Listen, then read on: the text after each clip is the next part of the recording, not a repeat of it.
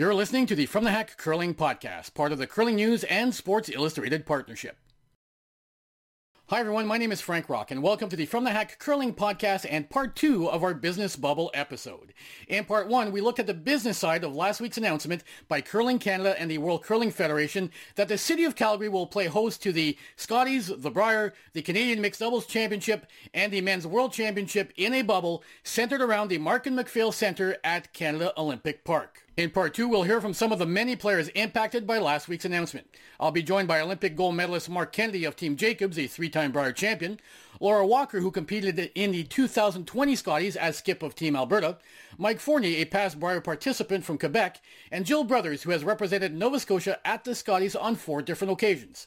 I'm also joined by two-time U.S. national women's champion Tabitha Peterson, who had herself quite a week last week despite not even playing in one competitive curling game.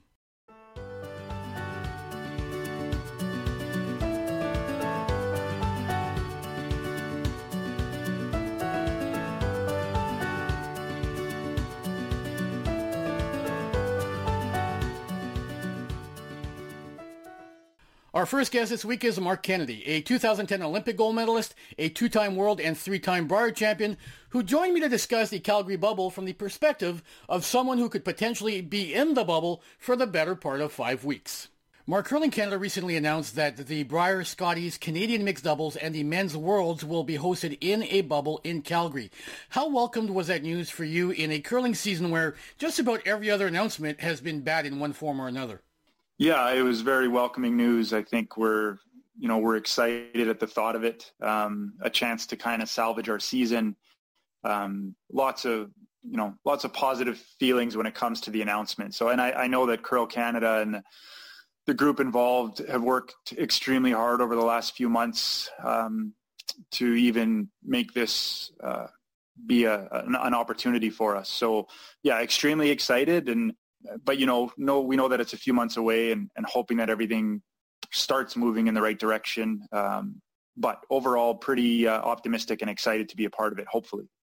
Now, both the NHL and the NBA were successful in creating bubbles that kept their players, officials, and others safe. However, they spent tens of millions to ensure that the bubble was secure and that players were tested on a daily basis. How comfortable are you that Curling Canada, which doesn't have the financial resources of either the NBA or NHL, will be able to provide a safe environment for players at the Briers, the Scotties, etc.? Yeah, well, it's certainly you know, the, the health and safety of the athletes is going to be top priority. And in order to do that, that bubble needs to be tight. So uh, you, you, bring up a good point. W- without those, those uh, extreme amount of funds to make sure that it's safe, um, you know, there, there are a few questions that some of us have as to how it's going to proceed uh, in a safe and effective way. So um, you know, I know that, you know, I've been in touch with Curl Canada a few times just with some questions about it, and uh, they seem to have put a lot of time and due diligence into making sure that everyone's safe. I know that they've been in contact with um, the NHL just to get some ideas as to how to make it work. Um, but yeah, that that's the big question, right? We'd love to think that it's going to be as safe and tight as possible, but you know, without those millions of dollars to make sure it's going to happen, can we do it? Uh, so I, I, hope it I hope it works out. Um, but there's still a few questions that need to be answered, and I think it's still going to be important for the athletes once they're in that bubble to still be taking a lot of precautions um, to make sure that it continues to be safe and that all the athletes are healthy. Because the one thing about our bubble that's different is the amount of players that'll be coming in and out of it. Um, you know, with potentially five or six events. You're going to have players uh-huh. coming in and out all the time, having been exposed to airplanes and travel. You know, making sure that we've got the right protocols in place, that nobody's bringing the virus into the bubble, um, is going to be tough. So, yeah, lots of questions, um, but uh, you know, some of us we're going to have to put a little bit of faith in the powers that be and hope that uh, hope that everything goes without a hitch. As you understand it right now, Mark, and with the caveat that things still have time to change, what will be the process for players to enter and compete in the Calgary bubble? Yeah, well, my understanding right now is that every athlete is going to need to provide a negative test um, a couple days before they arrive. So that's called test one. Um, test two is going to happen as soon as we do arrive. Uh, once we land and get into our rental car, that's it. We're considered inside the bubble at that moment. Um, the rental vehicle will have to go directly to Winsport where there's another testing facility set up where you will do your second test, technically called test two, I guess, um, which is on day zero. And then from there, you go straight to the hotel, and you, the only two places you're allowed to be are the hotel and the arena. And then for the first five days that you're there, uh, I think the idea is that you are going to be, you know, physically distancing and masking when you're not around your teammates, um, just as an extra precaution, um, even if everyone is tested negative with test two. And then they're going to provide another test um, five to six days after you're in the bubble just to make sure that everyone's negative again. So as far as I know at the moment, there's three tests and that'll be for every event. And you know, you, the, the green zone is considered the bubble, which is the hotel and the arena.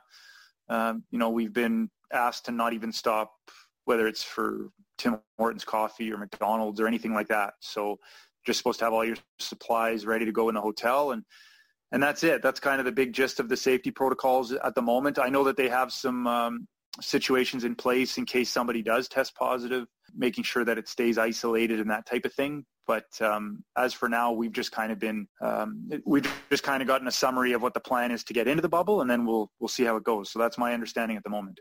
You and the rest of Team Jacobs played in an event in Penticton, BC a few weeks ago with several other teams that are good bets to qualify for the Brier. Now, there were actually more teams in Penticton than there would be in a full field Brier. What seemed to go well in Penticton in keeping all of you safe?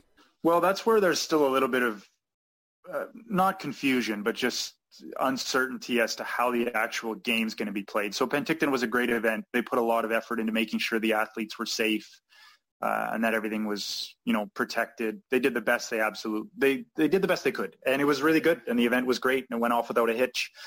The question for the the bubble will be what style of curling are we going to be playing? Because in Penticton, I mean, everybody was masked. Um, we were still relaying with sweepers, so you never had two sweepers at one time. There was no sweeping behind the T line. So all of those protocols were still in effect in Penticton. Um, and, and we still have some questions to ask with Curl Canada when it comes to what style of play are we playing? Are we able to just go full out curling like we normally would because we're in the bubble? Or do we still need to take a few precautions, especially early in the week before we all receive our third test? So it'll be interesting to see what happens. I, think from an athlete perspective, we're willing to do whatever we have to um, to make it a, a safe event. And, you know, we've all kind of had a little bit of experience now with what it's like to curl with the safety protocols. So we'd all be willing to do that again if we had to. But, but we'll see. It's, uh, you know, the nice thing with curling and curlers is we're usually pretty flexible when it comes to what needs to get done in order for the event to be successful. And, and I don't think this will be any different. You know, we're all dying for the, the sport to be back on TV and for us to be back out competing with our teammates and, and getting some exposure for sponsors and, and making sure that we have a national championship. So, you know, we'll do whatever it takes to to make it successful and and make it work. Um, so yeah, we'll see. And yeah, back to quickly with Penticton. You know, huge credit to I know the organizer there, Matt Tolley. Um, he was curling in the event as well. He, he spent hours and hours and days trying to make sure that it went off well and that nobody got sick and that they were still able to have lots of prize money and uh, and make it work. And uh, we're really happy that he did. I think a lot of teams are really thankful for those types of people and those types of committees that are willing to put the time in, especially this day and age when when uh, nothing is a certainty.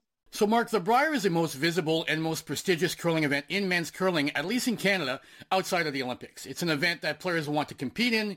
It's an event that is well covered by TSN. It's an event where the winner receives a automatic spot in the Olympic trials. And bottom line is, it's the friggin' Brier. As a veteran of the sport, uh, are you confident that players, yourself included, will do what's in their best interest from a personal health perspective, or will all of those rewards that come with competing in and potentially winning the Brier, such as prize money, the automatic berth in the trials, and added visibility, etc., cause some players to take risks that they might not otherwise choose to take, despite the fact that Curling Canada will be doing everything in its power to protect the players while you're in the bubble? Oh, that's a good question and a big question. I think I think it's going to be different for every athlete. I think every athlete is coming at this from a different perspective. You know, whether they're younger, maybe without kids and without a family, you know, maybe they'd be willing to take on a little bit more risk at this point in their life. Um, or some of the older athletes like myself that, you know, have a family and young kids to, to worry about as well. I think it just depends on every athlete's going to have a different answer for you. Um, you know, I know what my risk tolerance is at the moment, and, and, it might even be different than the risk tolerance of my my own teammates.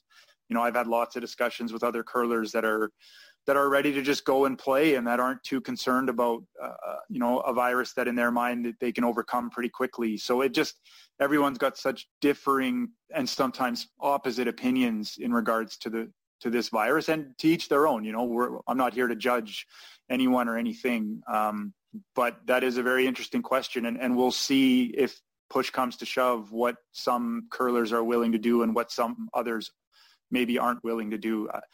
I think at this point the important thing is making sure that that bubble is as safe and healthy as possible um, so that we don't have to worry too much and that we don't have to put the athletes in those positions where maybe they have to decide.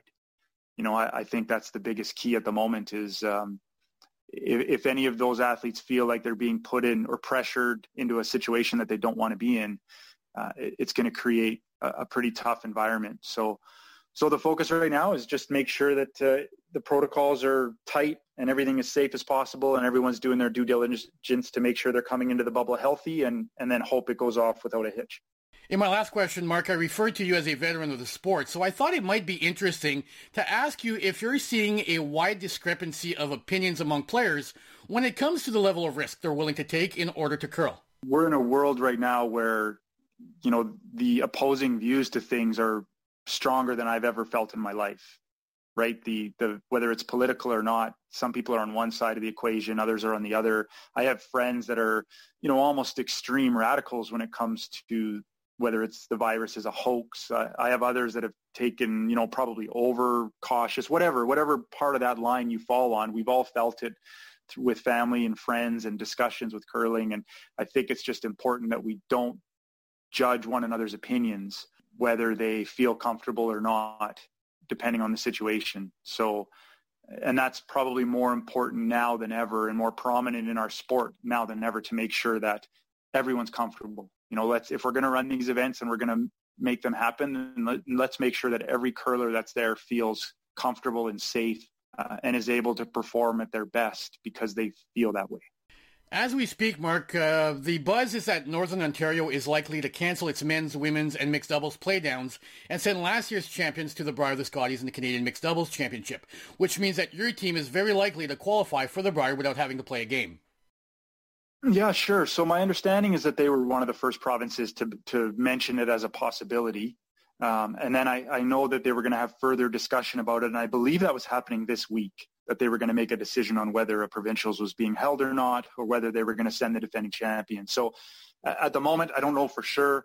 Uh, I, you know, the rumor is they might have been leaning towards not having a provincials, and, and to be honest, I my gut would tell me that there's not going to be a lot of provincial championships played um, for obvious reasons, just with cases rising and things getting more difficult. It, it, it's hard to run an event right now and keep it safe for the athletes. So, you know, and unfortunately, that's not a great situation for a lot of provinces that have a lot of really strong teams and contenders. You know, if you don't have a provincials, who are you sending? And um, that that's a really tough position to be in right now. And it's probably the most important question here in the next couple of weeks is how they determine that and what's going to happen. So we should know here in Northern Ontario. Well, I guess I'm not in Northern Ontario, but Northern Ontario should know uh, within the next week or two what they're deciding to do. Um, and then I guess we'll kind of see the dominoes fall here across the province as or across the country as we go. My gut would tell me that there's not going to be a lot of provincial championships played for obvious reasons, just with cases rising and things getting more difficult, it's it's hard to run an event right now and keep it safe for the athletes. So, you know, and unfortunately, that's not a great situation for a lot of provinces that have a lot of really strong teams and contenders. You know, if you don't have a provincials, who are you sending?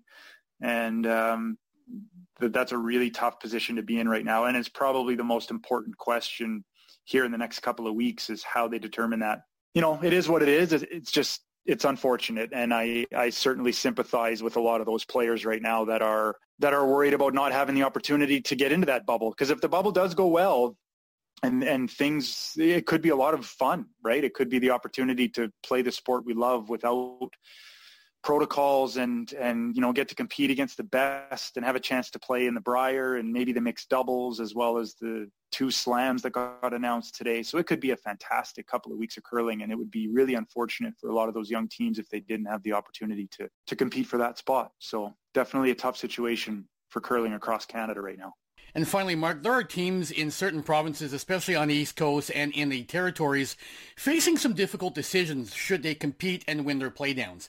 In some cases, they would have to quarantine for two weeks upon their return home, meaning that participating in the Brier or Scotties might force them to miss as much as four weeks of work, which some curlers simply can't afford to do. Well, it's a good question. And I know there's a lot of teams in that situation where some of them have a it could have a big impact on their career as well. You know, some are being told that they they're not able to travel outside of the province, otherwise they're risking their jobs. So that's going to be a question that teams are going to have to answer for themselves. You know that there may be some provinces that decide not to send teams, and and that might open the door for other top teams, maybe via the CTRS to get into the bubble. So what you're probably going to see, Frank, is most of the curling teams that are in that bubble are teams that have made, you know, curling a, uh, their job or or one of the top priorities in their life that are that are touring all season long. And you know those will probably be the athletes and teams that do commit to coming into the bubble. And, and you might see a couple of provinces not represented as as a result of that. But uh, and and again super unfortunate but also really important that we do get our sport back on TV. I know there's a huge want for it for fans to, to watch the Brier and, and really just to watch curling. At this year, I don't even know if people would care that much how many provinces were represented, just that there's some curling back on TV. So lots of tough questions though, and, and you and I certainly don't have all the answers. And I think we're probably thankful that we don't have to answer all of them and we can leave that to some other people. This season, From the Hack has not approached any of our usual podcast sponsors because we understand that the pandemic and the limited curling season so far has made it difficult on most curling stakeholders. That said, I want to thank Hardline Curling, Jet Ice, Asham Curling Supplies and Equipment, and the Curling Zone for their support over the years, and we look forward to working with them again when the curling community and the whole world for that matter has turned the page on the COVID-19 pandemic. My next guest this week is Laura Walker, who is likely to compete in the Canadian Mixed Doubles Championship inside the bubble and perhaps also the Scotties. Laura joins me to discuss the realities of entering the bubble as a new mom and also shares how Curling Canada will help accommodate her need for a support person inside the bubble to help care for her infant son. Laura, you've experienced the pandemic a little bit differently than most people by making a life-changing addition to your family while everyone else was in lockdown. Yeah, we um, we're in a bit of a unique situation because I was pregnant through the whole pandemic. So I think I actually got more sleep and rest than I ever would have without it. And I had a pretty smooth pregnancy, probably helped by by that. And now having our little one at home, um, Geoff's been home all of the time when he would normally be gone basically all of the time at this time of year. So I have his help at home uh, with Liam. So we are, are really just taking advantage of the silver linings of this whole thing and, um, you know, using the time to just slow down for a little while, take some time with each other and, and with our little guy before, you know, he, he's growing up before our eyes. So it's nice to, to be home with him. Obviously it's hard. Geoff's work has affected curling is his job. So his work is affected, um, and it's, it's tough, but it's also been, been nice in some ways. We're just trying to look at the positive side.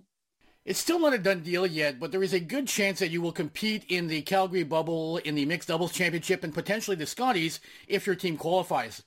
As a new mom, how comfortable are you with the idea of competing at one or more events with so many other players involved? And, and, to be fair, it certainly appears like Curling Canada will have a strong bubble in place, but they are having to do it with only a fraction of the budget that the NHL and the NBA had. Yeah, it's obviously, I would hate for myself to get sick because that's a pretty good chance then that my little guy would get sick. But we, um, we've heard Curling Canada's plans as far as how they plan to keep us safe. And although we don't have, you know, the money of the NHL or the NBA, what they've come up with as a plan, I think we're very comfortable with. And it's like kudos to them on, on how they've come up with this. There'll be multiple tests. We'll be quarantining before we go. Um, there's a lot of things that make me feel pretty safe once I'm, once I'm there. And other than that, we can really just do all the things we've been doing up to this point and with masks and washing our hands and going out as little as possible. And um, that's, that's really all we can do. And I, will try not to dwell on it too much, but we'll just be a little bit extra careful. But at this point, um, with the bubble, I feel very comfortable. And I know Curling Alberta, if they do run a provincial, is they're working on making it, um, you know, bubble-esque as well and, and be quite safe in that sense. Um, if it was just going to be a free for all, I'd, I'd, feel very uncomfortable competing and might actually consider not competing. So I'm glad that everyone's taking those precautions.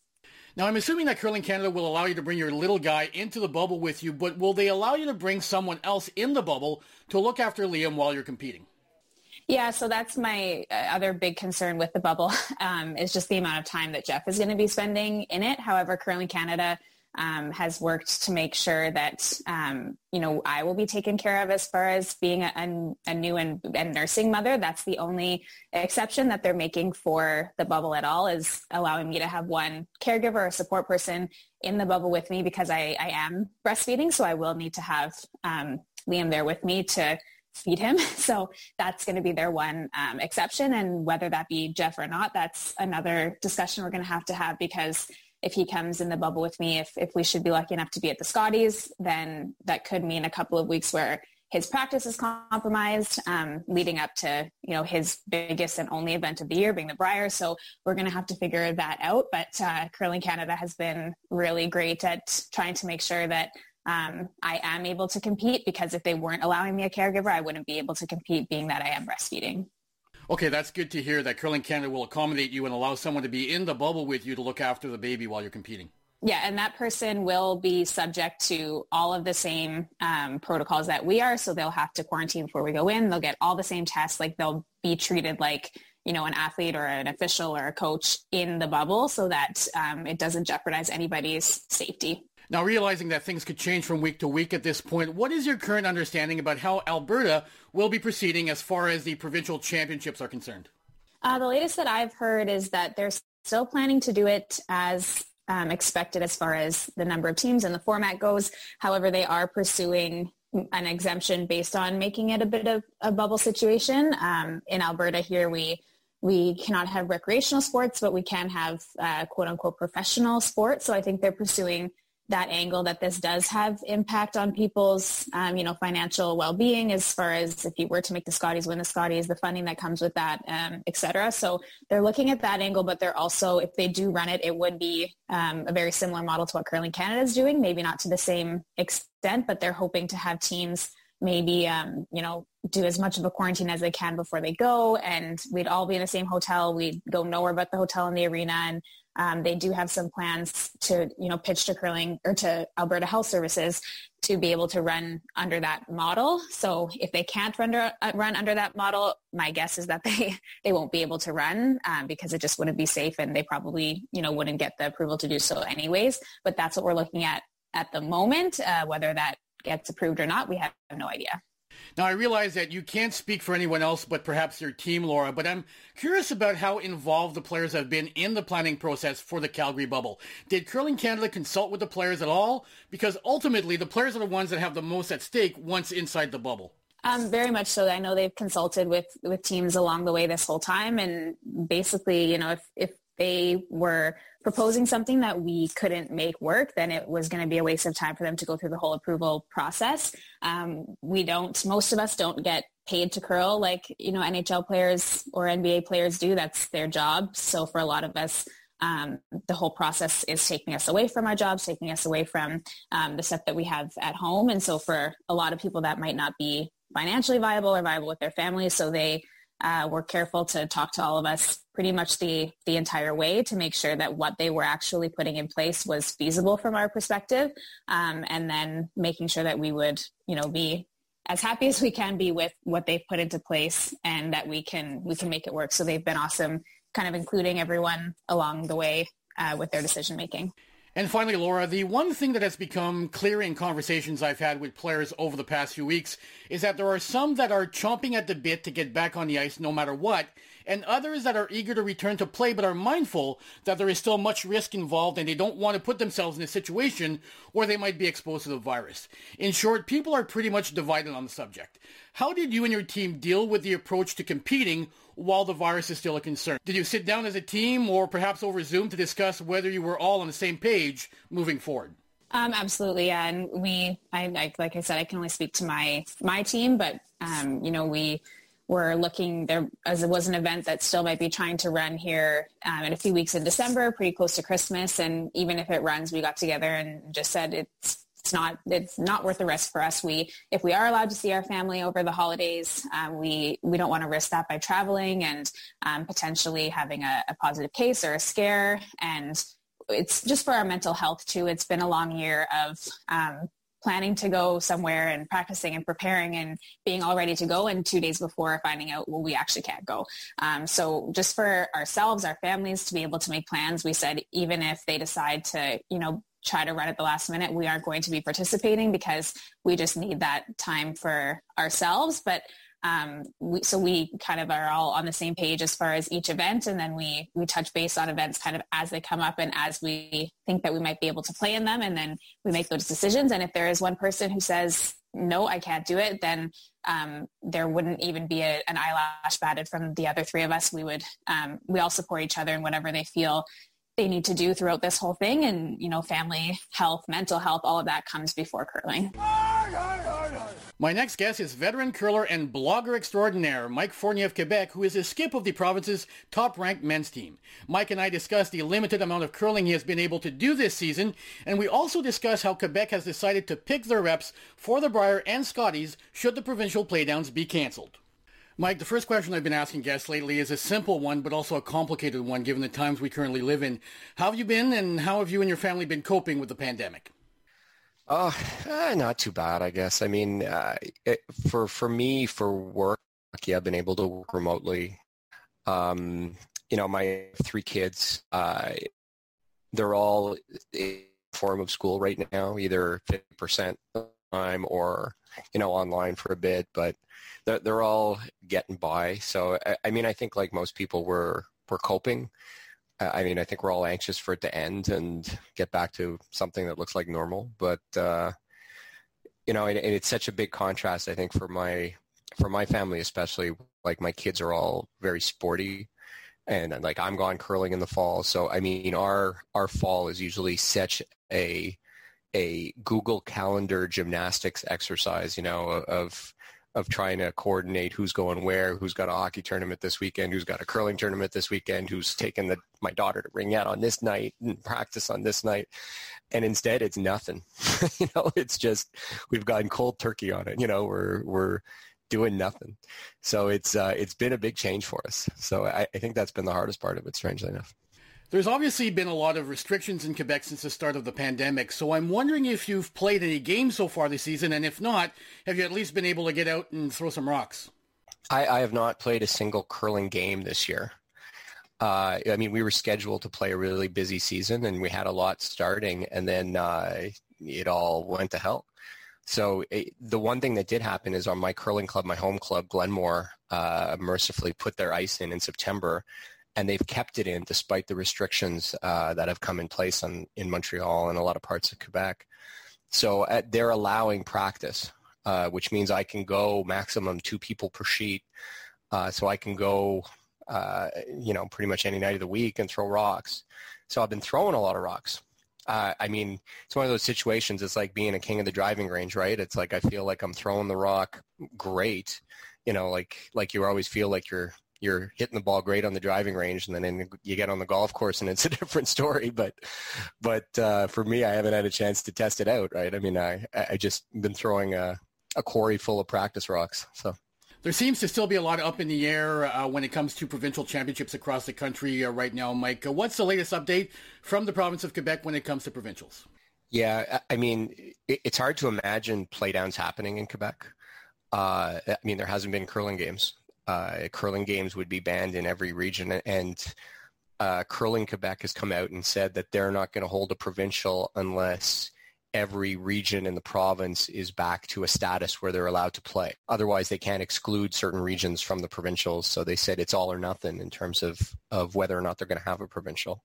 So, I mean, I think the, uh, they haven't they haven't officially canceled the provincials yet, and there's still a date for it at the end of January.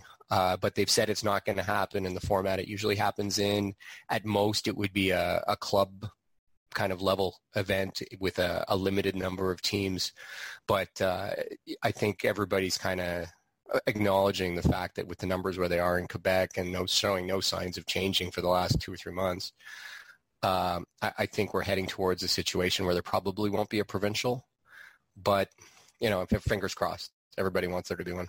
So, Mike, has Curling Quebec identified any other scenarios or methods through which they might go about identifying who will represent Quebec at the Brier or the Scotties?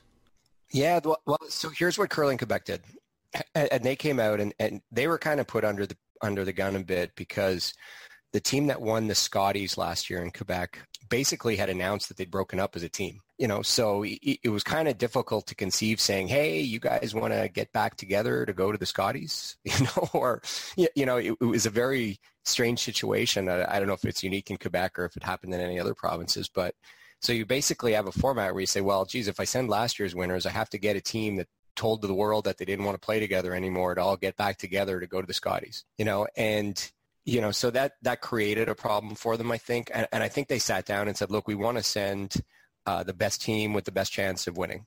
You know, that that's kind of the thinking that they had at Curling Quebec. So they said, "Okay, well, there's a couple of ways we could do this. We could send last year's champion. That's option one, let's say. We could send, we could hold a." you know, I've called this like a beauty contest, you know, where we basically say, okay, let's let's get all the teams that want to go, and we'll appoint some judges and we'll pick the best team, or we'll pick the, the top ranked team or whatever. Uh, or three, they, they talked about having a vote even, like a player's vote, or, uh, you know, all members of Curling Quebec kind of vote to send it. You know, so it, they, they went through a whole bunch of options and I think hammered out it, realizing that I don't think any of them are particularly good ideas. It's just choosing the least bad idea. and from what I've heard, they've settled on the second option of that. So what they've said the process is going to be if there's no provincial is they're going to get on any team that wants to play uh, has to basically submit their application and say uh, and write in a hundred words or less. This is why we think us, and here's our case, and this is why. And then what they've kind of done is deferred the decision and said we're going to send it to uh, the Canadian Curling Association's competitive branch and let them pick. You know, so it, it's a strange process in Quebec. So it's kind of a, a beauty pageant uh, judged by Curling Canada kind of process. Uh, so it's uh, it, it's interesting. I don't know how it'll turn out. I don't know what happens. I, honestly, with the way the process is, I, I mean, I, I, think it's probably it, it's probably the best, the least bad idea uh, I guess the question is, is it uh, how are they going to do it? Like, I, I, think the ideal would be to have a provincial, but if we go down that road of having to pick a team, it's going to be this process, which I don't know. It is what it is. So, have you started working on your team's PowerPoint yet? yeah, yeah, I haven't done that yet. No, and I've been joking. I said, "Wow, I never knew lobbying was a skill I was going to have to work on to get to the Brier, You know, but uh, but I, I mean, it, it's it, it's tricky for us, you know, because I, I mean, we're like you know, we, and we added Martin Crête to our team. You know, we were a team that put in, and I don't want to say, you know, everybody works hard, but I don't want to say this, but I think we were the team that probably put in the most effort and travel last year. And, you know, we're the number one ranked CTRS team in Quebec. So you say, okay, well, yeah, there's a case for us to go.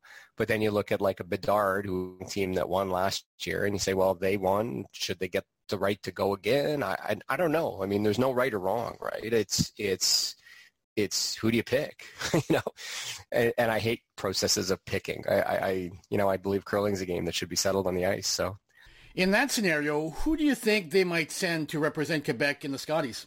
There's really no option on the women's side. I mean, if we don't send Laurie Saint Georges as a province, like it's going to be a lot of head scratching. You know, so it, and I, I don't know. I mean, and I don't, I don't want to be biased. I don't want to. I, I honestly don't want to lobby. you know, I'm not that kind of guy. Now, obviously, whoever ends up representing Quebec at the Brier will have to compete inside the bubble that will be created by Curling Canada. What's your comfort level going in to play such an important event inside of a bubble that will most likely be very safe for everyone involved, but there will always be some level of risk? Yeah, I, I mean, I think it's it's I think it's making the best out of a bad situation. I mean, obviously, I think the easiest thing would be to throw your hands up and season's over, forget it, let's move on. I really admire Curling Canada for what uh, uh, you know what they put together because I mean it's it's got to be friggin' hard to have done this you know to get alignment with the sponsors with TSN with just all the eh, the money that's required to to create this kind of environment. I mean, you know, curling's not the NBA, it's not the NHL. You know, there's not rich owners behind the game who who can fund something like this, right? So, it, you know, it's uh, and I'm sure it's not cheap, you know. So, I uh, I commend them really for for putting this on and for trying to to say salvage something from the season. You know, and like I said, I, I mean we've we've thrown our hat in the ring that we want to go. You know, I mean it, it sounds like uh, obviously it's not going to be a, a usual Brier. It's not going to have the same atmosphere as as uh, as it would normally have, but you know what? It's it's what we got these days. you know, I mean, I I look at other sports. I mean, and I'm a you know, I, I get up and watch European soccer on Saturday morning, you know, because it's on, you know, and it's something to do and it's uh it's a sport and there's nobody in the stands there, but you know, it's still the sport. So I mean, for, for most of the people playing, I mean, they they devote so much time and, and their life to the game that for uh, for them to not curl for an entire season, for them to not have anything to play for, uh, is really hard. So I mean, I think it's I think it's uh, it's an idea. You know, I mean, I like I said, it's it's making the best of a bad situation. Finally, Mike, I think it's fair to say that Curling Canada is doing everything in their power to make sure that the bubble in Calgary will be a safe one for everyone involved. That being said, in a pandemic, there will always be risk to traveling to compete in a sporting event. Now, you've been around the sport for a number of years now, and you know how important the Brier is for the top men's teams in the country. It's an event that the players want to compete in. It's an event that is well covered by the media. It's an event where the winner receives an automatic spot in the Olympic trials. And I mean, it's the Brier. I mean, people have known about this event as a young curler growing up, and it's an important one, and it's an event that all men's curlers want to compete in. Considering that this is otherwise a lost season, do you believe that some players might be entering the bubble against their better judgment because they need the CTRS points, because they need to make some money, because they need to get on the ice and compete for their mental health, and because they want to give their sponsors some additional return on investment? Yeah, I mean, uh, it, risk is a hard thing to evaluate in this. I find, you know, I mean, I think as humans, we're we're not well wired to evaluate risk properly, you know, and you see that with COVID, you know, and just in how people behave and how people respond to different requests to avoid the risk, right? Um, I I think, like, I mean, for me, I, I I, am not too worried about players showing up being at risk of having of bringing COVID into the bubble. And, my understanding of how a bubble works is the first thing you do when you get into the bubble is you test, test, test, test, test to make sure nobody has COVID. You know, so uh, I, I think there's there's little risk. Like if you ask me if the week before, if if my kids are in school and there's a COVID exposure and I'm told to isolate, I don't. I think it would suck, but I'd have to not go, right? Because you just can't go and and bring COVID into the bubble, you know. Uh, I, I, mean, is there risk? I guess it's it's you look at what the NHL accomplished, you know, during a period where there was still a pretty high level of transmission. You look at what the NBA accomplished, you know, where they managed to run these things without uh, letting COVID into their bubble. So it's possible. You know, I mean, it, it's a doable thing to do. It's doable. So I, I, I, I believe it works out, and, and I'm not particularly worried about the risk of catching COVID and something like that. I guess so. I mean, you know, like I said, we had a team discussion and everybody was pretty much, yeah, yeah, let's go, let's go. Um, uh, is there the risk that players take too much risk? Uh, I think always, for sure. But that's why you keep testing and testing and testing and put strict protocols into place, right? You have to protect people from themselves. Uh, and uh, I, am assuming that's what's going to happen. But uh, I don't know. I, I, mean, like I said, it, it, we're all everybody has a different tolerance for risk, right? And uh, you see it especially with with COVID. Uh, so I, I think that's why you have to put a strict protocol in place and and be very rigid about who you let into your bubble. My next guest this week is four-time Scotties participant Jill Brothers of Nova Scotia, who joins me to discuss how she and many players in different parts of Canada would have to quarantine for 14 days upon the return from the Calgary bubble, regardless of how much time they spent out of province. Jill, I know that you work in an industry that was significantly impacted by the pandemic for a while. Uh, how have you been and how have you been able to uh, cope and how's the family coping? Um, it's been a lot. I have a, I have a young family. Uh, my kids are five and a half and two and a half. Um, so it's our first year experiencing elementary school. Uh, it's his first year of school. This week cl- school was closed because there was a case in his school last week. So um, my husband and I both work outside the home. We don't have the luxury of staying at home. Um, so it's been a lot of juggling. So it's just like with the two kids, it's week to week, and with the curling club, it's week to week. Um, so I mean, as a family, we've been we've been dealing quite well. And I had the three months off when it was the extreme shutdown, so I stayed home with the kids the whole time. My husband still had to go to work.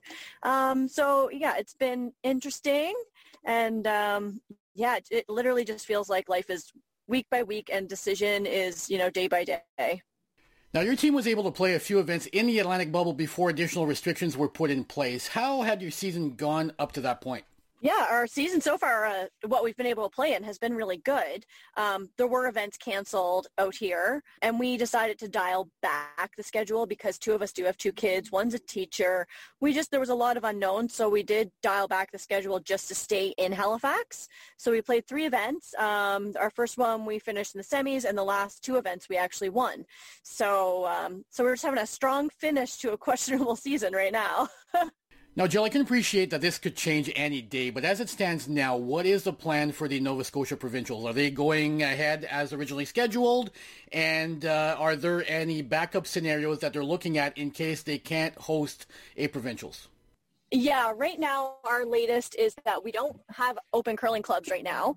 Things are, we're in a semi-lockdown kind of. Um, so yeah, I, I feel like, you know, the curling clubs will reopen and there will be a championship. And right now the championship looks like the, um, the qualifiers have been um, canceled. And we're going to look at having just a triple knockout um, open provincial for men's and women's at the end of January. Um, I've never played in a triple event like this, so totally new to me. Um, since our team did finish number one overall this year, we had the bye to provincials anyway, but now there doesn't matter who, you know, we might have like we might get number one seed might get you know a free win at the beginning of the triple knockout or something. I'm not sure. But um, they've got it all lined up to happen in uh, new glasgow which as of right now halifax people are not permitted to go to new glasgow. Um, again hoping it all changes and new glasgow will open uh, welcome us um, to play some curling in their town. So it's we're we're kind of shut down a little bit in zones. They want the Halifax people to stay in Halifax. As I understand it, uh, Jill, your team would have to quarantine for 14 days upon returning home uh, from the Scotties if you were to qualify, which means that you would be away from work for the better part of a month with no guarantee that you would get to play more than six or seven games at the Scotties, depending on what the format will be. Has your team had what I'm sure would be a difficult conversation, and that's whether it makes sense for you and perhaps other members of your team to miss out on close to a month of work to potentially go to Calgary and play a limited number of games? Yeah, so we had this conversation um, a while back, and um, we knew it was going to be a messed up season. Um, we had a lot of questions, and you know, I feel like some of the questions have been answered, but again, we're not even in an Atlantic bubble anymore. We're in just Nova Scotia bubble on our own.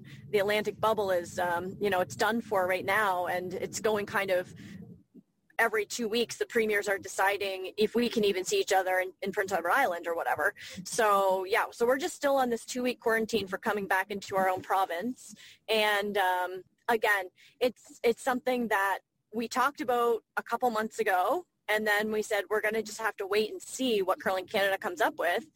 Um, you know, and if we're still going to be on this two week quarantine in the East Coast. So now we're at this stage where a lot of information has just come out. So now we just need to revisit our meeting and see where everyone's heads are come February if we do win the province. Um, and then, you know, if our heads are in a place where we can't afford to take that much time off work to go to Calgary, then we have to look at, okay, do we want to even go to New Glasgow and p- compete for the championship if you know that you're going to hand it over to the second place team or someone else? Does that even make sense if you can't make a month long commitment to go to a national championship?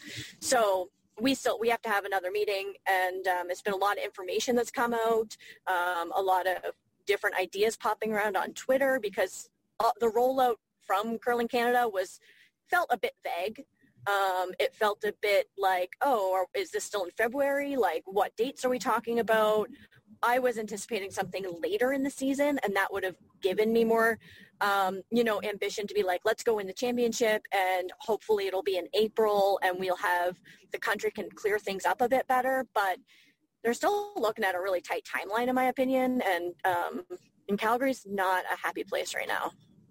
And finally, Jill, typically by the time they arrive at the Scotties, the top-ranked Canadian teams have played some 60 or 70 games, usually against the other top-ranked teams in the world at Slams, at the Canada Cup, and other tour events such as the Autumn Gold and the Stu Sells.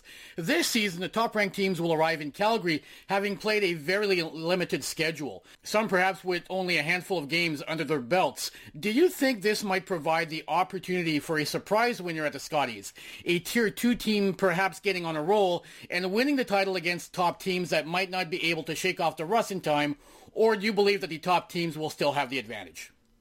Uh, that's a great question. I actually hadn't thought about that at all. I'd been too caught up in uh, the logistics, I guess. And uh, yeah, I mean, you're right. Every year is uh, you're going in hoping like you scrounge into playoffs and stuff.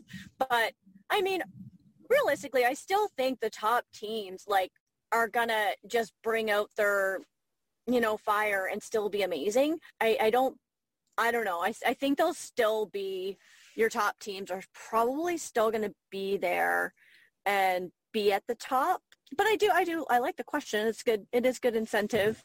Again, I've just been so overwhelmed by the questions and logistics of everything. I haven't really actually thought too much about the curling. I can't even picture actually physically being there curling in an arena in Calgary. It's actually hard to visualize. And my final guest this week is two-time U.S. Women's Champion and 2020 U.S. Mixed Doubles Champion Tabitha Peterson, who had herself a great day last week when she was named to represent the U.S. in both the 2021 Women's World Championship and the 2021 World Mixed Doubles Championship after missing out on participating in the Worlds in those two events last season due to the pandemic. Tabitha, the first question I want to ask you is a little untraditional, but I believe it's an important one in this day and age that we're living in right now uh, during the pandemic. How are you doing, and how have you and your family been coping during the pandemic?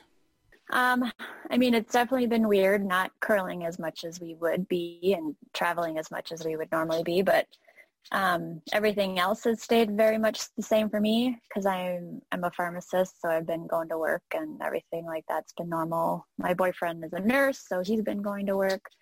So we're we're coping. You know, our daily routines haven't changed as much, but definitely less social interactions with friends and family and things like that. So it's uh, yeah, it's hard in that aspect for sure. The social aspect I miss, but other than that, everything's been good with our jobs and everything. So.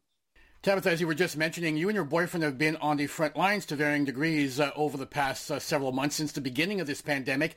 How taxing has it been and how stressful has it been for you guys over these past several months? Yeah, and it's been interesting with the, I don't know, I guess the transition of everything since March and to now, just with masks like are in the state of Minnesota. I don't know if it is the same probably, but we have a mandatory mask mandate now. But, you know, back in even March and April, it was still like, well, you should be wearing one, but, you know, and he was wearing one in the hospital the whole time, but in the pharmacy it was kind of like optional. But then they made a mask mandate. And as we got more information about COVID and everything, it was like, okay, yeah, we're, so anytime I'm out in public, you know, I'm obviously wearing a mask, but it's, it's definitely been, um, interesting hearing all the vaccine news and learning about that. And my company is kind of starting to roll out uh, a plan of administering the vaccine um, to long-term care facilities and nursing homes and things like that first. So I'll be involved in helping with that. So I'm excited. The day that we're recording this interview, uh, Tabitha, was a really good day for you as it was announced that you would be representing the United States at both the 2021 World Women's Championship and the 2021 World Mixed Doubles Championship along with Joe Polo.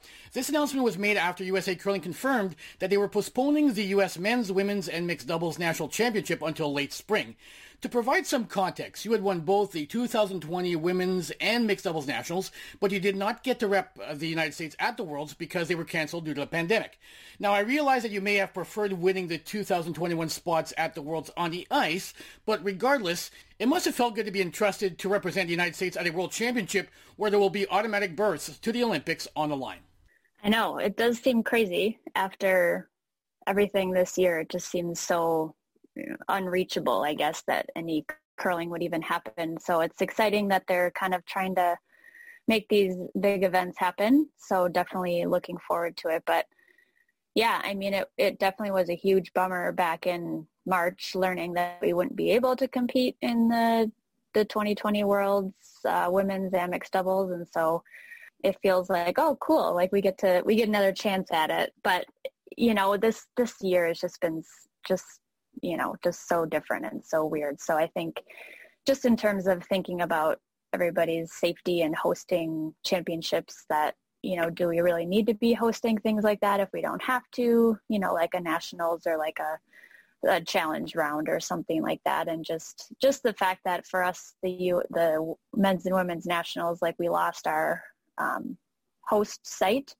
a few months ago. They decided that they wouldn't be able to host our nationals even because of not only because of COVID, there was other damages, I guess, to the facility in Iowa. Um, so then it was like, oh my gosh, they're looking for a host now to host our nationals in like less than two, three months, whatever it was. So just hard to do that in this environment right now. And so, you know, we were kind of as a team, um, my women's team, we've been kind of planning for every scenario type of thing. And this was something that we thought that they might end up deciding, you know, kind of moving those resources and the money to, because it's not like we just want to go and compete. Like we need to do well and qualify our country for the Olympics. And so, you know, and we haven't been on the ice as much as we normally would be at this point in time. So like thinking, rethinking things to kind of move some of those resources, money that you would maybe be spending on a championships to,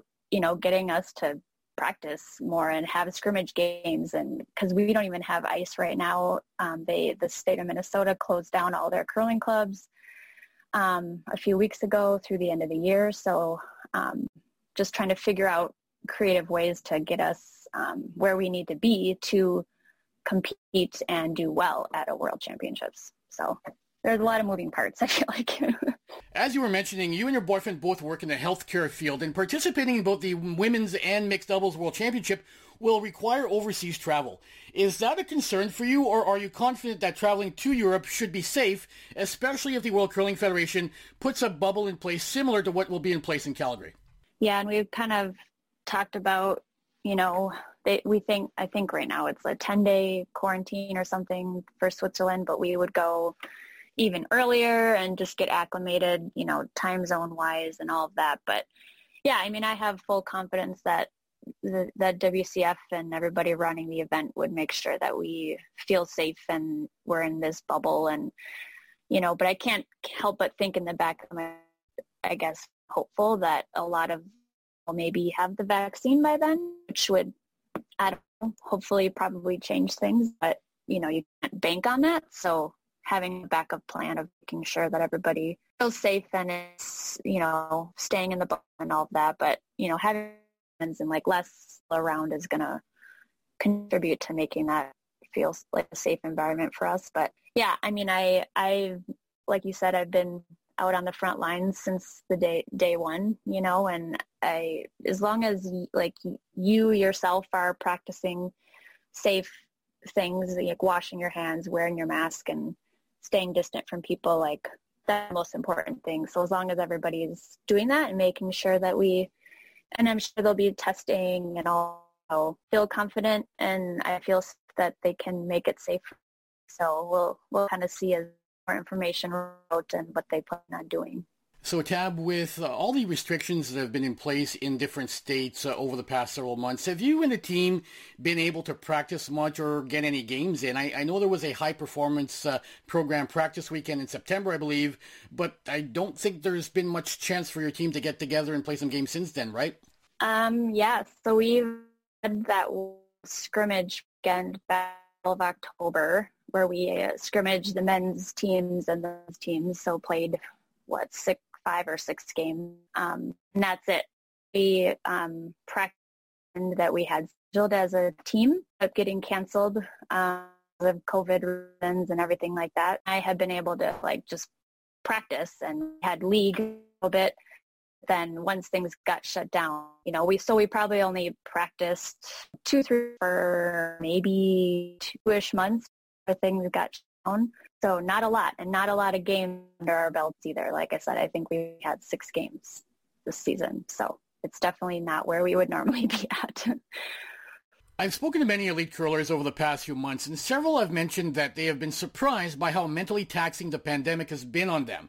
You're dealing with a bit of a double whammy. You're on the front line as a pharmacist during the day, and what would have otherwise been your biggest outlet, curling, has mostly been taken away from you as well. Now, I was speaking with Phill Drobnick of USA Curling, and he mentioned that they've invested in ensuring that the athletes in high performance program are well surrounded during this time. How have you gone about trying to fill the void created by the lack of curling this season.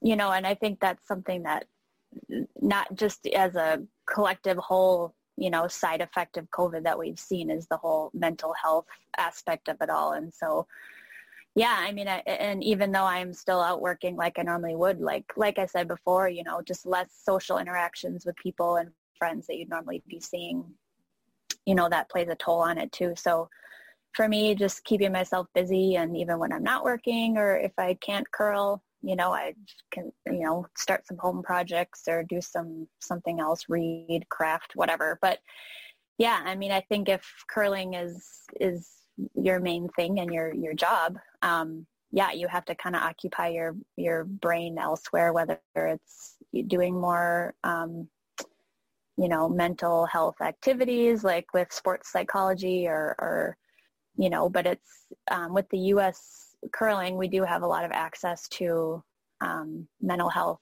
areas. Um, they have kind of overhauled their system where they are making it more of a priority of giving athletes access to a lot of these resources with, you know, counselors or sports psych or mental health people. So, you know, it's it's no hiding the fact that it's taking a toll on everybody in that aspect. So um, having resources available to everybody is is important. And I think they the USOC, the Olympic Committee, is really um, taking charge of that initiative, and it's you know better covered under our insurance plan and everything like that. So I, I think that's really good in what they're doing there.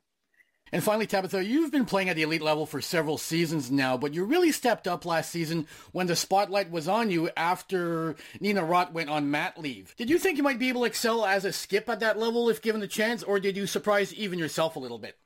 Yeah, you know, I I don't know the answer to that to be honest. Um, but it was kind of like, you know, we knew that Nina wasn't going to be able to play, so this is what we got to do, and so I kind of just took full responsibility of having this new skip role on the team. And you know i was was telling my coaches kind of at the end of the year um, wrap up like i felt like i i don't know if it was because i was a new role but i felt like i put in like literally like 100% of efforts and times and like just not even on the ice but just off ice stuff. And organizing and managing the team and just like we all put like a ton of effort in and uh, we were very organized because we had to be. We had so many moving parts of um, a couple coaches helping us and a player, Nina, only playing for a month or two. And then, so just like so much planning like behind the scenes that we, um,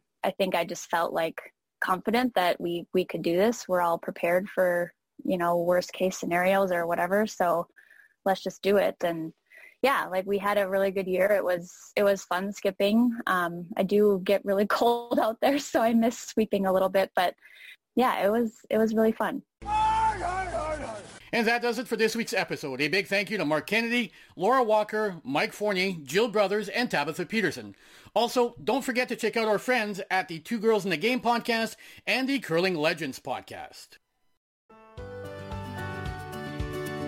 I'm Frank Rock, and you're listening to the From the Hack Curling Podcast, part of the Curling News and Sports Illustrated Partnership.